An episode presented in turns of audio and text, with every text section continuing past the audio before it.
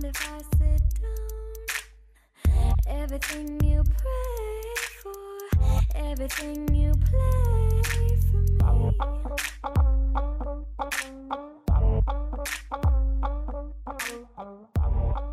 Welcome to Be More Now. My name is Blake Moore, and tonight I'm interviewing New Orleans filmmaker Tom Roche, who's currently working on a documentary about pianist Professor Longhair. Our upcoming conversation will offer some insights into the life and motivations of Tom's filmmaking passions, including a look at Professor Longhair and why the wildly creative contributions of this NOLA treasure have had such a lasting impact on the way New Orleans music has developed today. But first, to get us in the mood, I'm going to play an obscure Professor Longhair cut picked out by Tom called Walk Your Blues Away. Walking, walking my blues away.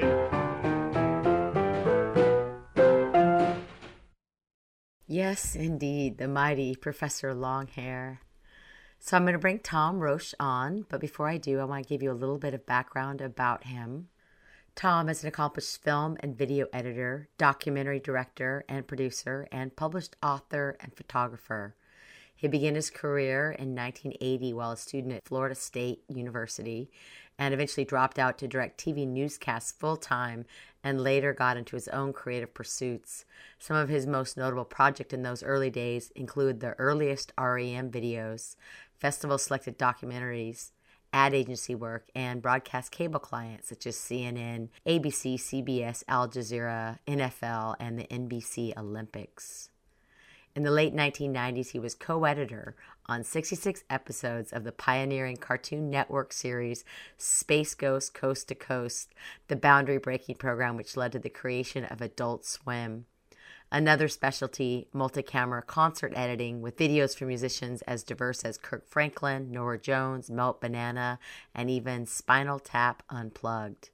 His self-produced documentary about R&B radio in the 1960s, Alley Pat, The Music is Recorded, landed first place in the 2010 Atlanta Film Festival. He was associate producer on a trio of civil rights documentaries, including Dare Not Walk Alone, Sacco and Vanzetti, and Spelman, College Foot Soldiers. In 2011, he edited the landmark Katrina documentary for Harry Shearer, The Big Uneasy. He was a member of the National Academy of Recording Arts and Sciences Board of Governors from 2005 to 2009 and has chaired various Grammy panels over the last 25 years. He is presently a blues jazz world host on WWOZ FM New Orleans, and he is just completing the editing of a comprehensive documentary on local New Orleans legend Professor Longhair. I hope you enjoy this conversation that took place earlier this week. Got, I've got Tom Roche here with me on the phone, and it's really a pleasure to have you with me on Be More Now. Thank you for being here. Thank you, Blake, and it's great to um, modulate the airways of KZYX. Excellent. You want to start by sharing a bit of your background so the audience knows who you are and how you got interested in the work that you do. Well, uh, my current title is uh, professional filmmaker, uh, editor, director, producer. Before I moved from Atlanta to New Orleans six, seven years ago, I did 25 years editing um, corporate junk, uh, Coca-Cola and Home Depot and stuff, but also some creative things in the Atlanta scenes and worked for Cartoon Network. I worked on Space Ghost Coast to Coast, which was a, a bizarre and pioneering and beloved show and has covered many a bar tab in New Orleans when the hipster bartender finds out I worked on Space Ghost Coast to Coast. And and all along I was a big fan of radio, even uh, in my childhood, uh, bicycling up to radio stations and knocking on the door and say, "Can I see what you're doing?" and hanging out in top 40 stations. And then all through my life, I've knocked on the door of radio stations. I've knocked on the door of BBC, of Voice of America, of Radio France, uh, I just say, Can I come in and see what you're doing? And when I moved to New Orleans, I knocked on the door of WWOZ in the French Quarter, which is really one of the great stations of the world, and uh, got a gig there, a volunteer gig. So it's a combination of film and video editing, and you know I, I watch producers behind me calling all the shots, and I thought, well, I can do that. And one day you print a business card that says you're a director, and just like that, you're a director. It's not that hard. so when you think about Professor Longhair, you're working on a documentary about him right now. First, tell me about that documentary, and I know we have a clip that we're going to play so the audience gets to hear a little piece of what it is you're doing. Right. Well, um, Professor Longhair is the type of uh, idiosyncratic New Orleans music- musician that everyone in town knows and few people outside of New Orleans knows. He's really sort of on the same timeline as Fats Domino, but he had nowhere near the success, and he struggled uh, to to find success and find money, even though he was absolutely brilliant and fused a number of genres all at once and arrived in 1949, 50, 51 with this fully formed new sound. And it's um, it's a crime that he's not better known, and we wanted to do a documentary that takes a deep dive and it features so many uh, New Orleans legends uh, who are household names: Dr. John, Allen Toussaint, Henry Butler, Jon Cleary, Grammy-winning, recently Grammy-winning, Grammy-winning New Orleans artist, and then just the people who know and love him. And I can guarantee you that even if you don't know Professor Longhair and you came to New Orleans, two hours would not pass before you heard either a marching ba- a street band playing on the corner or a second line playing him or WWOZ playing him. He really was that influential and he's been gone since 1980 and it's as if he's never left. He's omnipresent in the city. It's sort of like going to the Caribbean and hearing um, the mighty sparrow, you know, an, an omnipresent legend in that area that people outside of that area, you know, need to get educated about. The film is expected in 2022, and we're working on a trailer right now. And so this is uh, 90 seconds of just some short sound bites that feature Dr. John, Allen Toussaint, George Porter of the Meters, Irma Thomas, and just gives you a taste of the fun and exuberance of his music and the reverence that New Orleanians hold for Professor Longhair. It's the rhythm of this city. I mean, he really kind of nailed it. where is he coming from? Because wherever it was, I wanted to go there. But we have the man here that really originated funk and rock and roll. Well, Fess was larger than life. Spew. And at the same time, he was the guy next door. He was here when it all started. He's the least famous member of the Rock and Roll Hall of Fame. Overshadowed by Fats Domino. None of his records really made it to the charts. Because back in those days, you wore long hair, you just liable to wind up in jail anytime. And when I started playing music, well, people that didn't know me by my name, see, they used to call me Little Loving Henry. And then they started calling me Little Loving Dr. Professor Longhair when I started playing music. While you go to New Orleans, you ought to go see the Mardi Gras. Professor Longhair, rugged and funky the new documentary coming soon.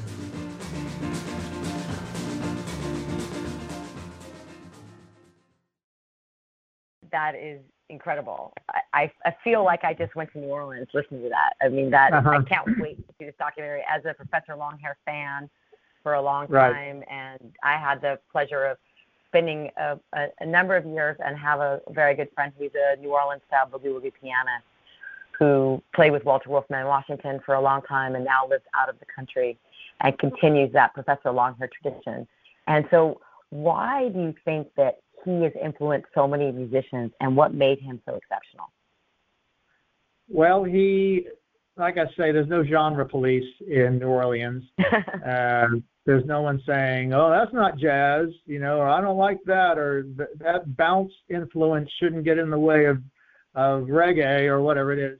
Um, there's there's purists, yes, purists of, of the New Orleans culture, but we're very open to mixing up the genres because Like we Troy, are the northern we- we are the northernmost Caribbean city, and Professor Longhair started his life in Bogalusa, which was a hotbed of Ku Klux Klan activity, and his mother wisely uh, got him out of town and moved 60 miles to the south of New Orleans. And as a teenager, he worked as a stevedore along the river, along the you know the mighty port of the mighty Mississippi, and he encountered a lot of uh, Caribbean and South in, South American influence, and of course uh, New Orleans still is you know was so tied to uh, slaves given the freedom to play their percussion, and of course there's a whole side story about jazz being born in New Orleans, and so Professor Longhair, whose real name is Roy Byrd, came up just through the barrel house piano rough and tumble New Orleans scene of the 30s and the 40s, but started to absorb Caribbean styles and Cuban styles and just arrived fully formed with this unique sound that's that's hard to describe beyond saying it's Professor Longhair. There's certain hallmarks of his style, these triplets of this da da da da da da da da da da da da type of thing, and the the hallmark of having to play unamplified in barrel house piano joints, which meant he had a, a left arm driving those bass notes louder than almost any piano player had been known to do at the time. He also kept a rhythm going by kicking the piano, uh, kicking it good, good and hard, so that the the room would get get some percussion going. And then over on his right hand, just doing brilliant solos at the same time a brilliant melody is playing. So that's the best I can describe him without um, maybe just listening to another cut without talking on top of it. Maybe it might be time to listen to some of his 1959 song "Cutting Out" to give your audience okay, a taste of where okay, he's really at.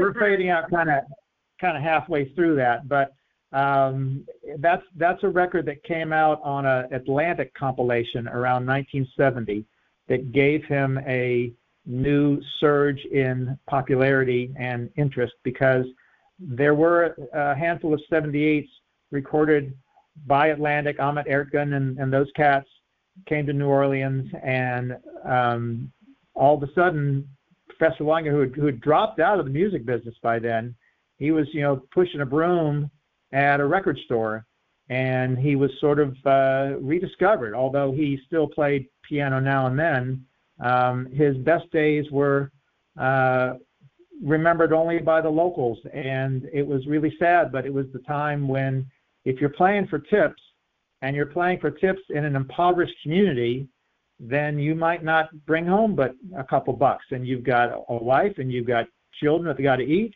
And so he actually had a side hustle as a as a card dealer.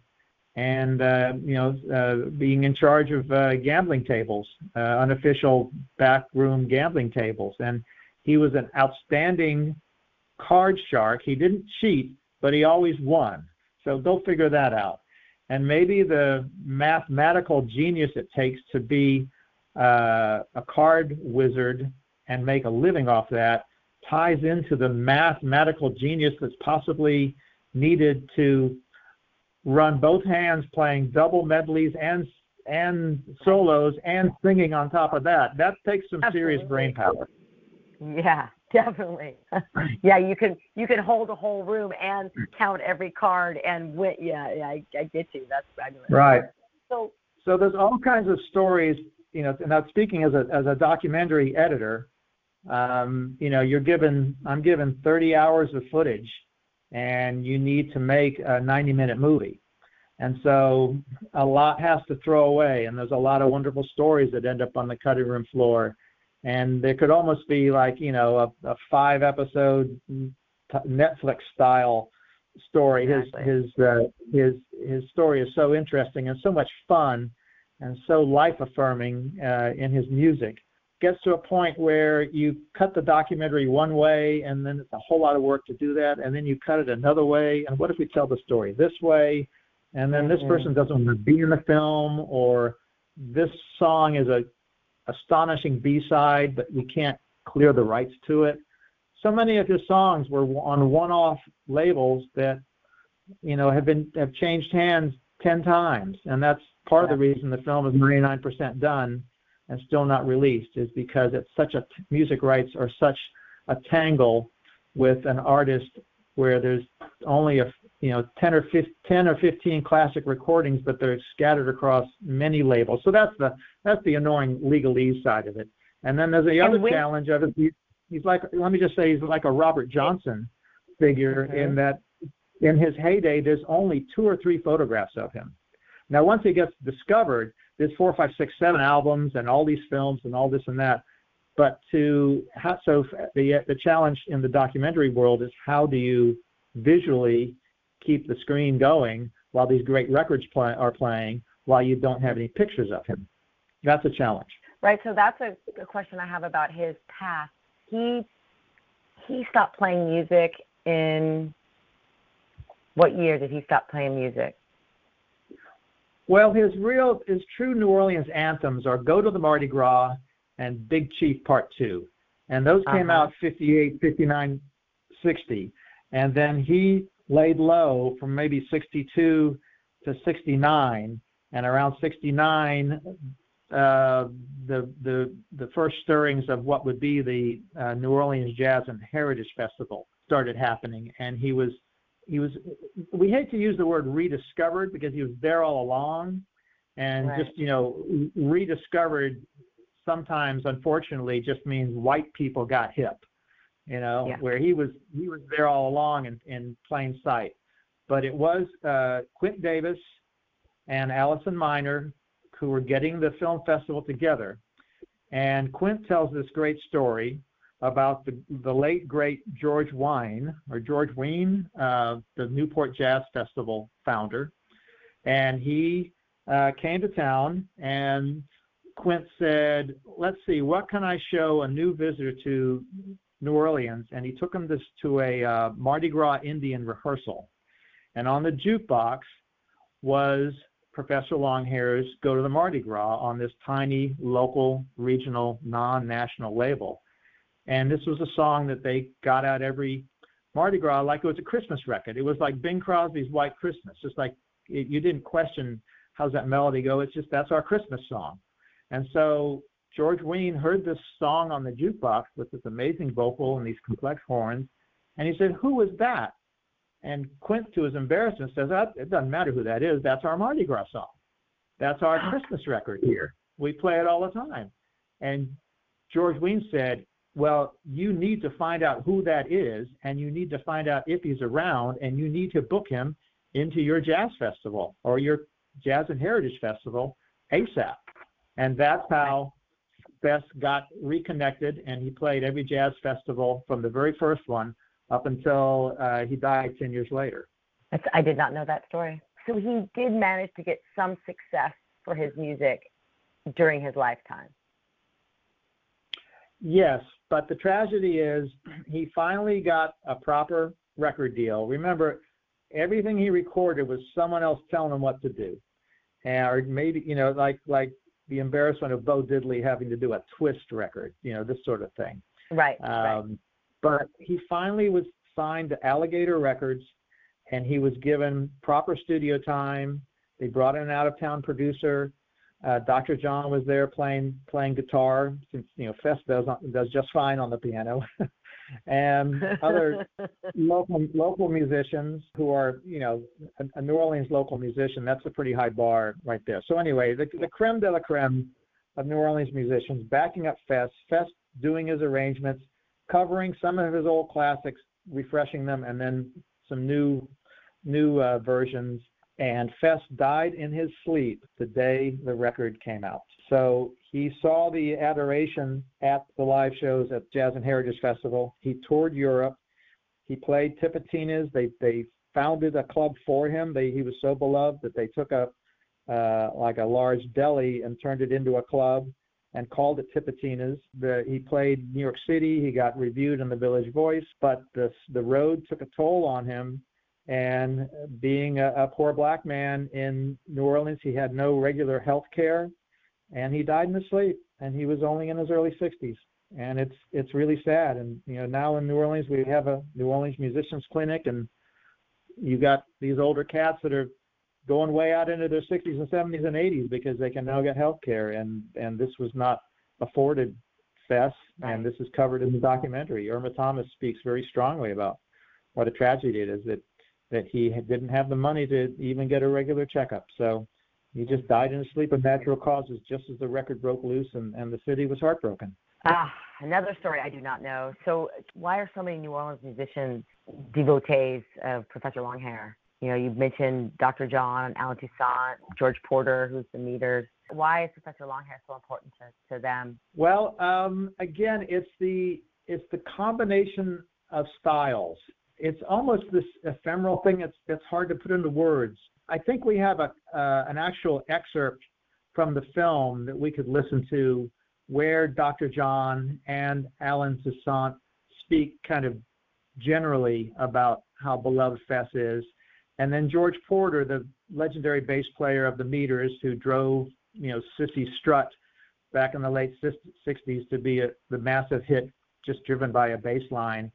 We could listen to George Porter talk about what Fess did with his left hand, how the bass on that piano was so strong.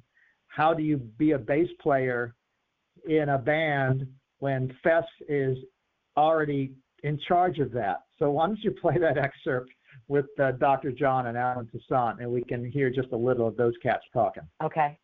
I just thought it was amazing that he had made up something completely different from his regulation maneuvers. So those worlds came together and lived in Professor Longhair. And what a wonderful uh, new world that came to be. Fess was a real originator. He wasn't no duplicator. He just had his own little kind of thing, and I, I accomplished a lot of growth, and within my whole little industry, that you know where I consider where I'm who I am today is because I paid attention when I had the opportunity to play with those gentlemen. You know, Fess, Fess, like I said, it was you learn space with Fess because he had a left hand that would knock a bass player to death, you know. And then most of the times that I see, I seen other bass players that played with him struggled, you know, you know, trying to keep up just because, you know, they, they wanted to play his left hand, you know, and you know, it's like you leave that left hand alone, man. That left hand is already got it's it's spoken for, you know. Leave that left hand alone and play something else, you know. That left hand is spoken for. That's what George Porter says. A, a lot of times, a, a pianist is defined by uh, the solos and you know what he's doing with that right hand, and it's rare, not rare, but some pianists are not defined by the notes as much as they are defined by the chords. And it was the chords that Professor Longhair was playing. And somehow, again, it's as if he had four hands because he could drive a melody and solo on top of it. and that's that gets into classic barrel house. But again, he takes the barrel house and infuses it with jazz, infuses it with R&B, infuses and adds in Cuban, adds in Caribbean, and um, it's this one it's this one of a kind style. And New Orleans is just a melting pot, and that that that, that damn word gumbo is so overused, but it, it Mhm. works in this in this regard where at the end of the day, you can't point to a genre that he lands in.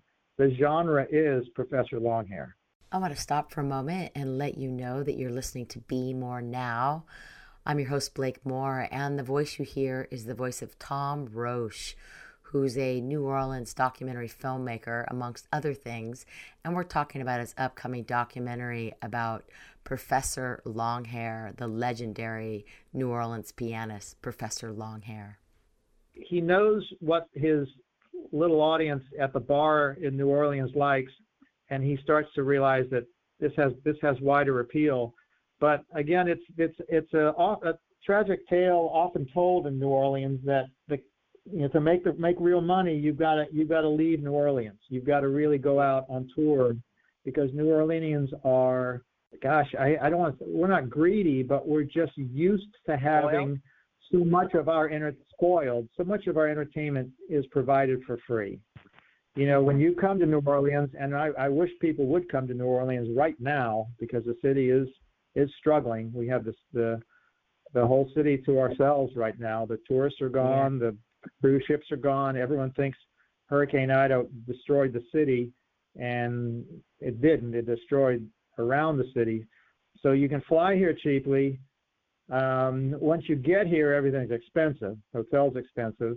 Uh, foods, the astonishing restaurants cost a little money, but a lot of your music is free. A lot of the music, a lot of the great culture parades right down the street in front of you. A lot of the bars are just for tips, and that's a godsend if you're a music fan, but it's rough if you're a musician. And so Right. people like Trombone Shorty, they go out on on mega tours around the world. You know, Fats Domino would go mega tours around the world. Rebirth Brass Band, you know, All those Galactic is cats. to Hangtown. It's going to be here in the end of October, and then they're also playing something also at the Fillmore. So yeah, a lot of New Orleans music comes to California. We're definitely Right. on the on the rotation. hmm and those and those tickets are probably forty, fifty, sixty dollars, and those and there's nine, ten people in those bands, and so even Right. at that price, it's still pretty thin. But that same band is going to play New Orleans for ten, fifteen dollars, if not in the second line parade at a social aid and pleasure club for free. I mean, they'll get paid by the social aid and pleasure club, but it's a, it's a struggle to fair to pay New Orleans musicians a fair wage when it's expected that the music will be free or next to free. And this, if the bar charges a cover, you know the old dilemma. If the bar charges a cover, people walk on. But that's the part too with tourism because a lot of times, even if the band, if your your band won't play for free, there's a band who wants to play for free because they're hoping to get discovered. So it's that same sort of thing. Even if it's it makes it difficult because there's always someone waiting right behind you in line that's willing. And then there's tourists who don't really know the music. They're looking for a party, especially back in the you know back in the old days where it was just a city that never slept and you know, I was there during um, when the during the curfews. I've been there, you know, over the last couple of years. My mother lives in in Slidell, so I spend time there on a you know in the past a fairly regular basis. And so it's been um, it was really interesting to see that post pandemic the New Orleans music scene has really suffered.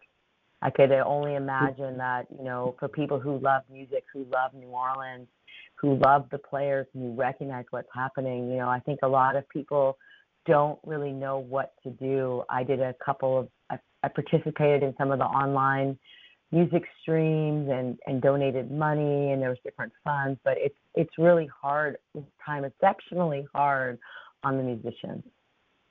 Well, the, the musicians tried the the Zoom call, uh, you know, asking for tips and that, and it sort of mirrored the, the struggle of uh, uh, the collapse of uh, the newspaper advertising section 20 years ago when the Mhm. newspapers would complain that the analog dollars were replaced by digital dimes. And Right. the musicians couldn't really make it with the streaming shows. And um, remember, pre-pandemic, New Orleans was a city of about 390,000 people with 11 million tourists. Wow. And so the bands had a full house almost every night. And with these cruise ships coming in, you know, nine to five only, the cruise ships don't stay into the night. The bands could be playing all afternoon too, and making some nice money. And all of that is gone. And as an example, uh, a beloved pianist here, Tom McDermott, highly recommended oh, people look up Tom McDermott. He plays a regular gig at Buffa's, which is a uh, mm-hmm. uh, tavern, a 1930s tavern on uh, Esplanade and that is a gig that is usually a line around the, you know, not a line around block, but it's filled up and a little bit of a line to get in. Uh, without fail, and it's you know it's it's astonishing New Orleans piano music. He usually has a Aurora Nealand, a clarinetist or a trumpeter playing, and it's heavenly. It's just heavenly. You've got red beans and rice and redfish on the menu, and it's and this great old hang. It's fabulous. And sh- my wife and I, Cheryl and I, went there two weeks ago, and we were the only two people there uh, on what should have been a packed house. So that's how empty the city is right now. In, in time, the crowd grew from two to seven, but it's very sad. It's very unfortunate that the culture is still there, the architecture is still there, but you know, COVID is a, is still a dangerous thing. Remember, we New Orleans got the COVID whammy right after the very first wave, right after New York City had that first wave, we had the second wave. So we went through the worst of it quick. And we have a, a governor who's not insane, uh, who has kept kept the science in the forefront, and we're battling it. So I think New Orleans right now is a safe place to see, and I just urge people to come down. Just hop a plane. My advice is always um, uh, fly in on Sunday and leave on Wednesday. So you're avoiding the crowds because it's a right. destination, a driving destination for the whole region. People from Texas and Arkansas come in for the weekend. So that's, but really, it's come in anytime now because it's it's it's still lovely, and the musicians really need our support. And I was also going to mention, you know, we were talking about uh, brass bands pre-pandemic uh, I studied this carefully, and as a WWOZ host, I have to be up to speed on this. But there was something in the neighborhood of 40 individual New Orleans brass band aggregations going before COVID. Around 2019, I counted wow. 40 different brass bands, and they all have their different sound. They're all, you know, there's some are jazzy, some are bounce, some are hip hop, some are pure, some are uh, they're the brass bands are experimenting with mixes where the brass gets buried and flanges around and I mean it's it's not standing still. But, you know, music and jazz in New Orleans is not ossified. It it keeps changing and evolving, even though the conventional wisdom is that it's uh, possibly tepid or stuck in its ways. And I wanted to mention, just out of my love of radio, I partnered with the Voice of America Africa service in Washington, D.C. Uh, two years ago to do an overview of the New Orleans brass band scene. And maybe this would be a, a time to hear a little bit of uh, New Orleans brass band music by uh, dropping in and hearing just two minutes of this feature I made, uh, paid for by your tax dollars, by the way, for the Voice of America in Washington, D.C. And this aired on um, about 50 or 60 FM stations and shortwave radio, good old shortwave, uh, across Africa uh, two years ago. So maybe we could just drop in and hear oh, what uh, a, a, taste of the variety of New Orleans brass band, as explained to me uh, by me on the Voice of America. Okay, let's do that. Slaves were prohibited from gathering or playing their drums throughout the American South, except in New Orleans, soon to be known as the birthplace of jazz.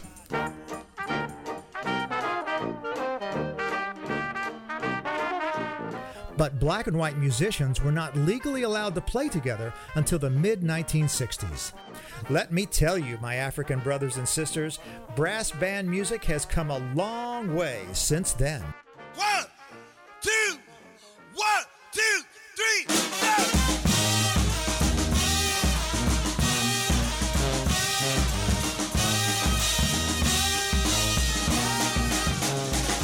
This track from 2001 is by the Little Rascals Brass Band, founded by trombonist Corey Henry.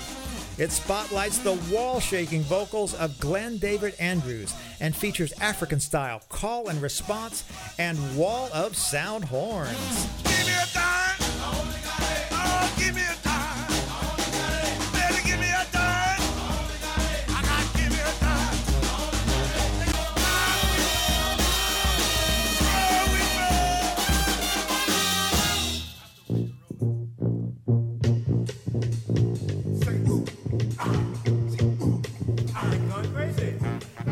Dirty Dozen Brass Band are legendary here. Founded in 1977 and still going strong, their sound was layers of horns, played with amazing speed and complexity.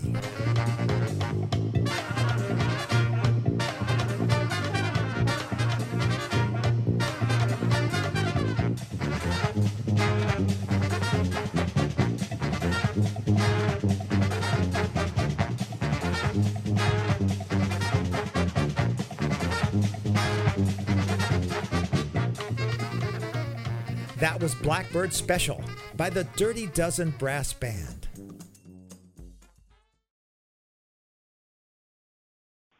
Yeah, I, w- I would say that my favorite New Orleans music is the go-go brass funk. That's where I live. That's my that's my my thing. When I'm there, I I go out and I'm I really love the Brass-A-Holics.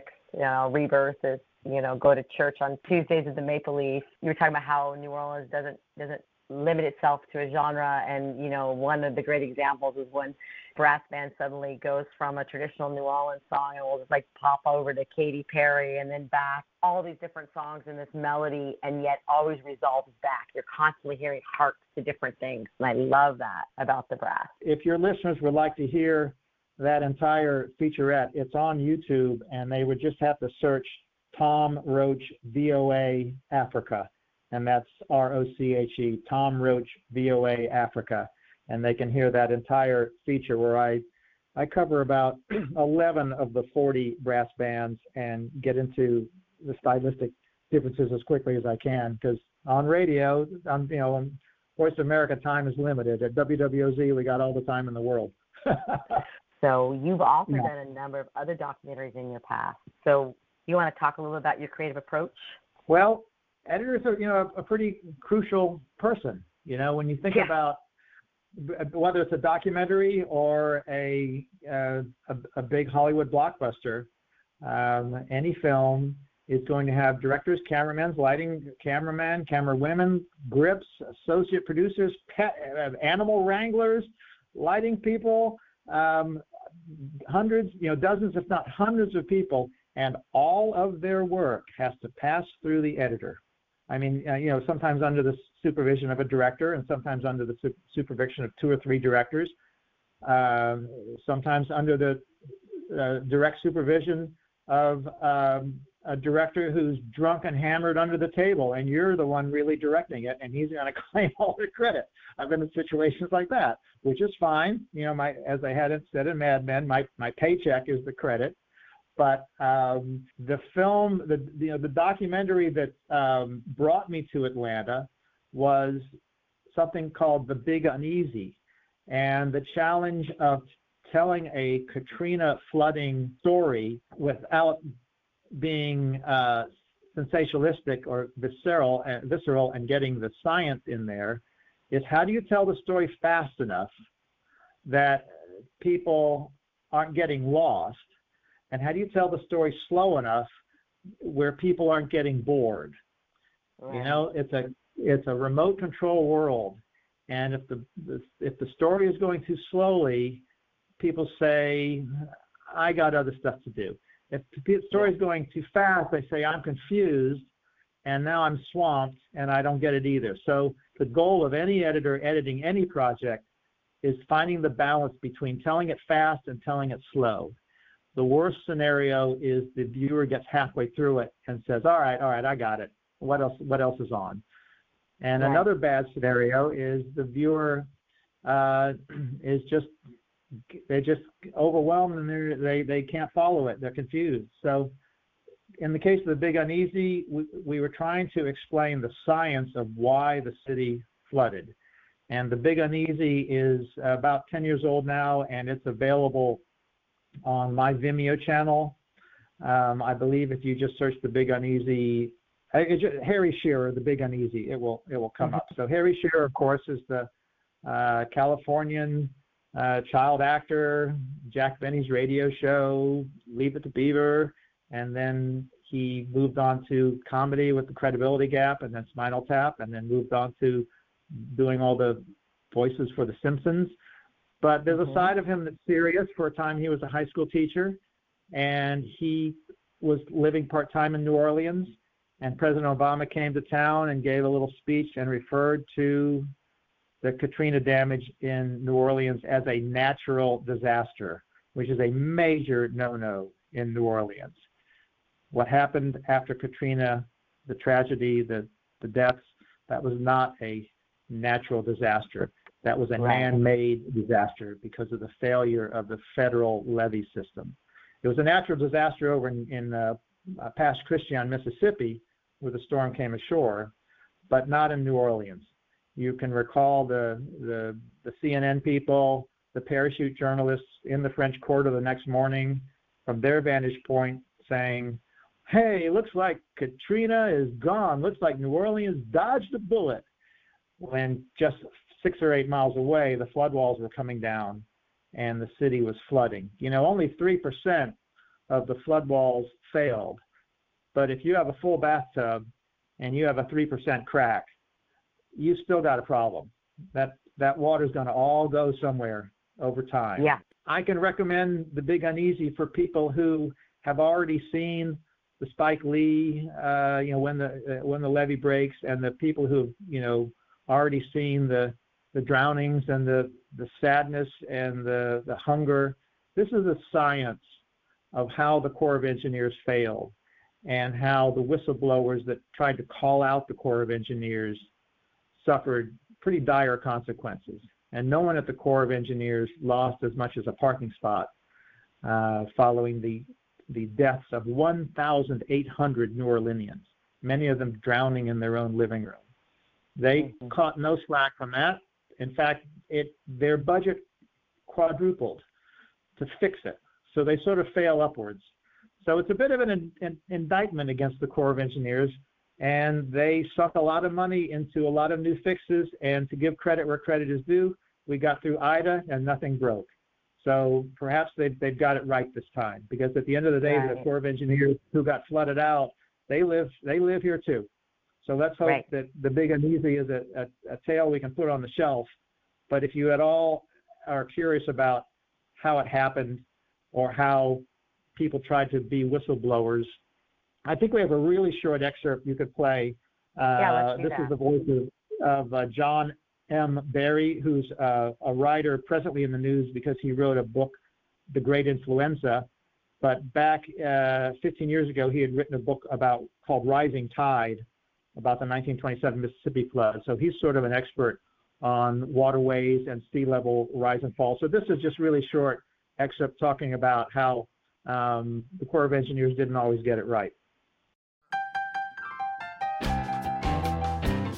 There was one contractor who, in fact, went to court because he did not believe the flood wall he was building could hold in front of a storm, and he wanted the Corps to do it right. The contractor told the Corps that the soil and the foundation for the walls were not of sufficient strength, rigidity, and stability. He went to court.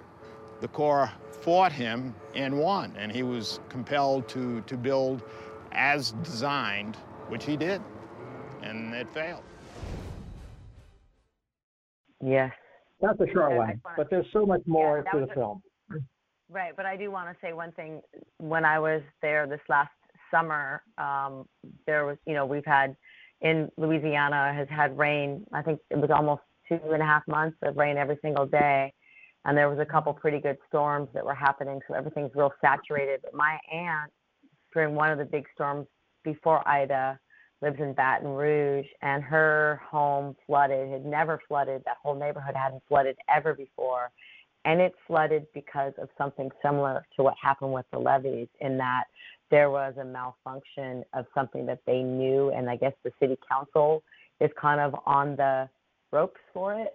So but Mhm. these things still do happen when you're in a city that is below or an area that is mostly below seawater and you're trying to that the functioning of its levee systems and its drain systems are essential to the maintenance of the city as a viable place to live. Well, there's a there's a you know looking forward, and this is covered in the Big Uneasy. The new mindset is you know living with water, and uh, if we could develop actually more bayous and more porous uh, parking Mhm. lots, and and uh, restore the cypress forests that have been damaged by um, saltwater uh, infusion. Remember, um, for every like 10 miles of cypress forest, it can it can subtract 10 miles an hour. This time I don't have the exact figure. It might even just be a mile, but uh, solid cypress wood forest, those trees are immobile. They ain't going anywhere. They can slow down the, the wind speed of an oncoming hurricane.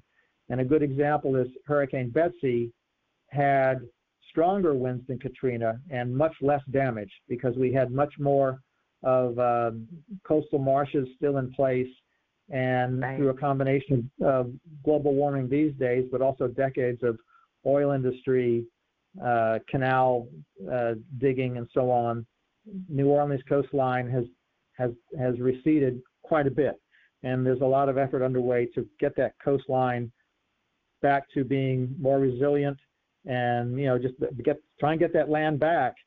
And this was underway before the, global warming realization of the creeping, you know, the the, the, the sea level is starting to creep up. So uh, there's a lot of balls in play here, and even though New Orleans is to a large, to some extent, under sea level, it actually wasn't that way when New Orleans was just a swamp.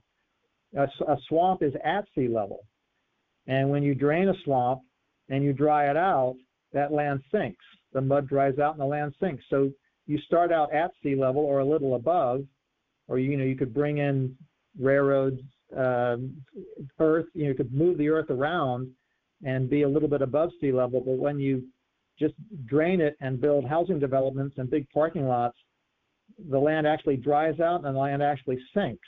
And now you are below sea level. So if there's a way to live with the water and chop up those parking lots and bring water, bring the bayous back in, even though it's kind of scary to be right by the water, um, it helps pull the sea level, this, it pulls the sea level up a couple feet, and that can make all the difference. So there's a lot of thinking. 'cause That's how the that's how they do it in Holland. They they live with the water. That's how they do it in Amsterdam. The water traverses the city everywhere, and even though it's you know even though it's potentially hazardous, the whole city is made on mud, be it be it Amsterdam or New Orleans, and if that mud can stay wet, then the city doesn't sink.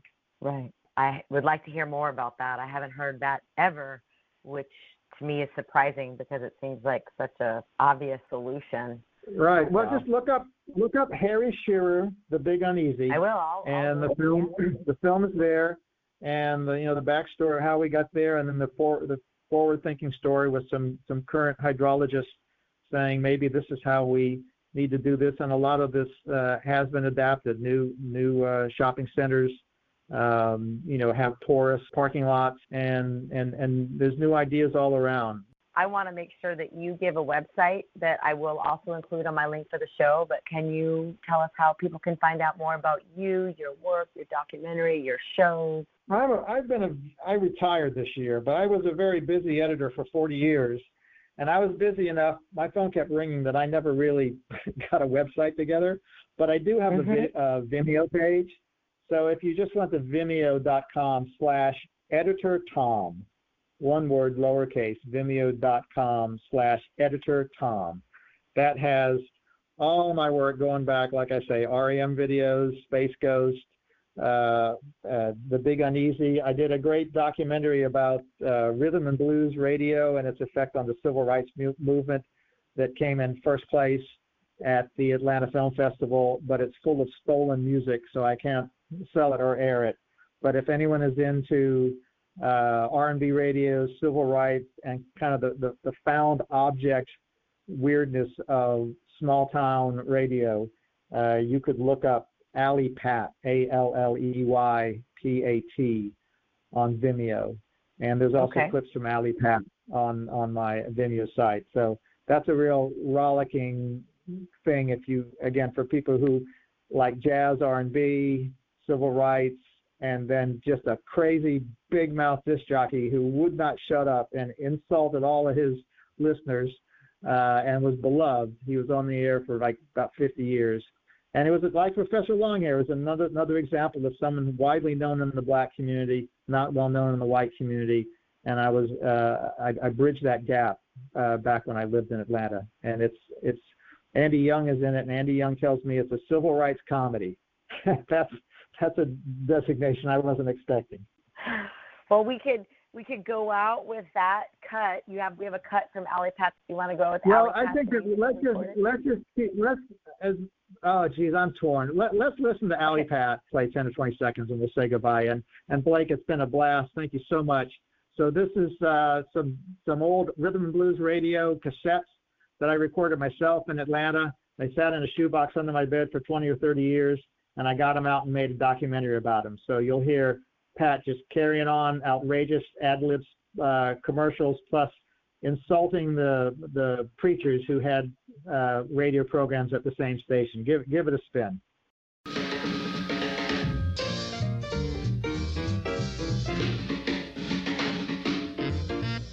People didn't like me until I got to that point. They didn't like me until I started insulting them. Do you know there are people in this world who like to be insulted? He's at American Premier Realty Company. Joe Burgess, a nice cat. He wouldn't take a dime from a blind man. He might take a dollar. he ain't gonna take no dime. uh, say ugly things about the advertiser, and they loved it. That's Flowers by the Vineyard. I've always told you that they are good arrangers. They can make arrangements for any occasion. If it's death or a wedding, because a wedding and death are very um, uh, synonymous. Uh, one is about as bad as the other. When you get married, you actually die, and when you die, you dead also. So Alley Pat was at the pulse of Atlanta. You know, when he was on air, he was at the heart of what was going on in the city. And he and you could hear him sing. He'd sing along. He'd sing along with it, or you could hear him tapping. Man, you knew somebody was there, uh, enjoying it. I, I like Ray Charles doing country and western. I guess that's because I got, because I'm a half hillbilly myself, you know. I got a lot of redneck in me. I like this redneck stuff. Here's the worried mind. Alley Pat and preachers had a very interesting relationship. Been having church all day. I know, I know. Ain't everybody sick of that foolishness. All y'all always praying and worrying the Lord. Y'all gonna worry the Lord to death. He gonna die again on the cross, cause y'all gonna worry him and beg him to death. You don't care what you say to me. No, I'm, I'm saying what I think. What you talking about? Don't you know I know that's Lucille's church and she hired that man to come over there and preach? That's not Lucille's church. Whose is it? That's the Lord's church. The Lord don't even know that church over there. Well, thank you so much, Tom, for your dedication to the music and to New Orleans and your beautiful creative voice in the world. I'm so grateful for this time. All right. Well, I had a lot of fun, Blake, and best to everybody in the KZYX listening area, as we say in our radio voice. Yes, indeed. And that concludes my interview with Tom Roche, filmmaker from New Orleans. To listen to this show again or catch past episodes, go find Be More Now on kzyx.org and click on the link to the show archives. Or you can also visit my website, bemoreu.net, and that's the letter B without the E on that one, and check out the listen page. The show is also available as a podcast on Spotify and Apple Music, so you can share it with folks outside of our county. Next month on November 4th, I'll be back with Shugri Said Salh, who will be discussing her book, The Last Nomad, which is a memoir chronicling her coming of age in the Somali desert. And up next at 8 p.m. is the Treehouse with W. Dan. And this week on the Treehouse, W. Dan will not be interviewing the award winning author of anything. He will not be speaking with the foremost authority on anything profound, but he will be making you laugh. So tune in to the Treehouse up next from 8 to 10 right here and have a wonderful evening. Thank you so much for listening. Keep your spirits high and be nice to each other. I'm going to take us out with the classic Professor Longhair, Big Chief, Part 2. Have a beautiful evening. This has been a production of Mendocino County Public Broadcasting, KZYX Philo 90.7 FM, KZYZ Willits and Ukiah 91.5 FM, and Fort Bragg at 88.1 FM. You can find more content like this on our website at kzyx.org and consider donating by clicking the red donate button in the upper right corner. Thank you for listening.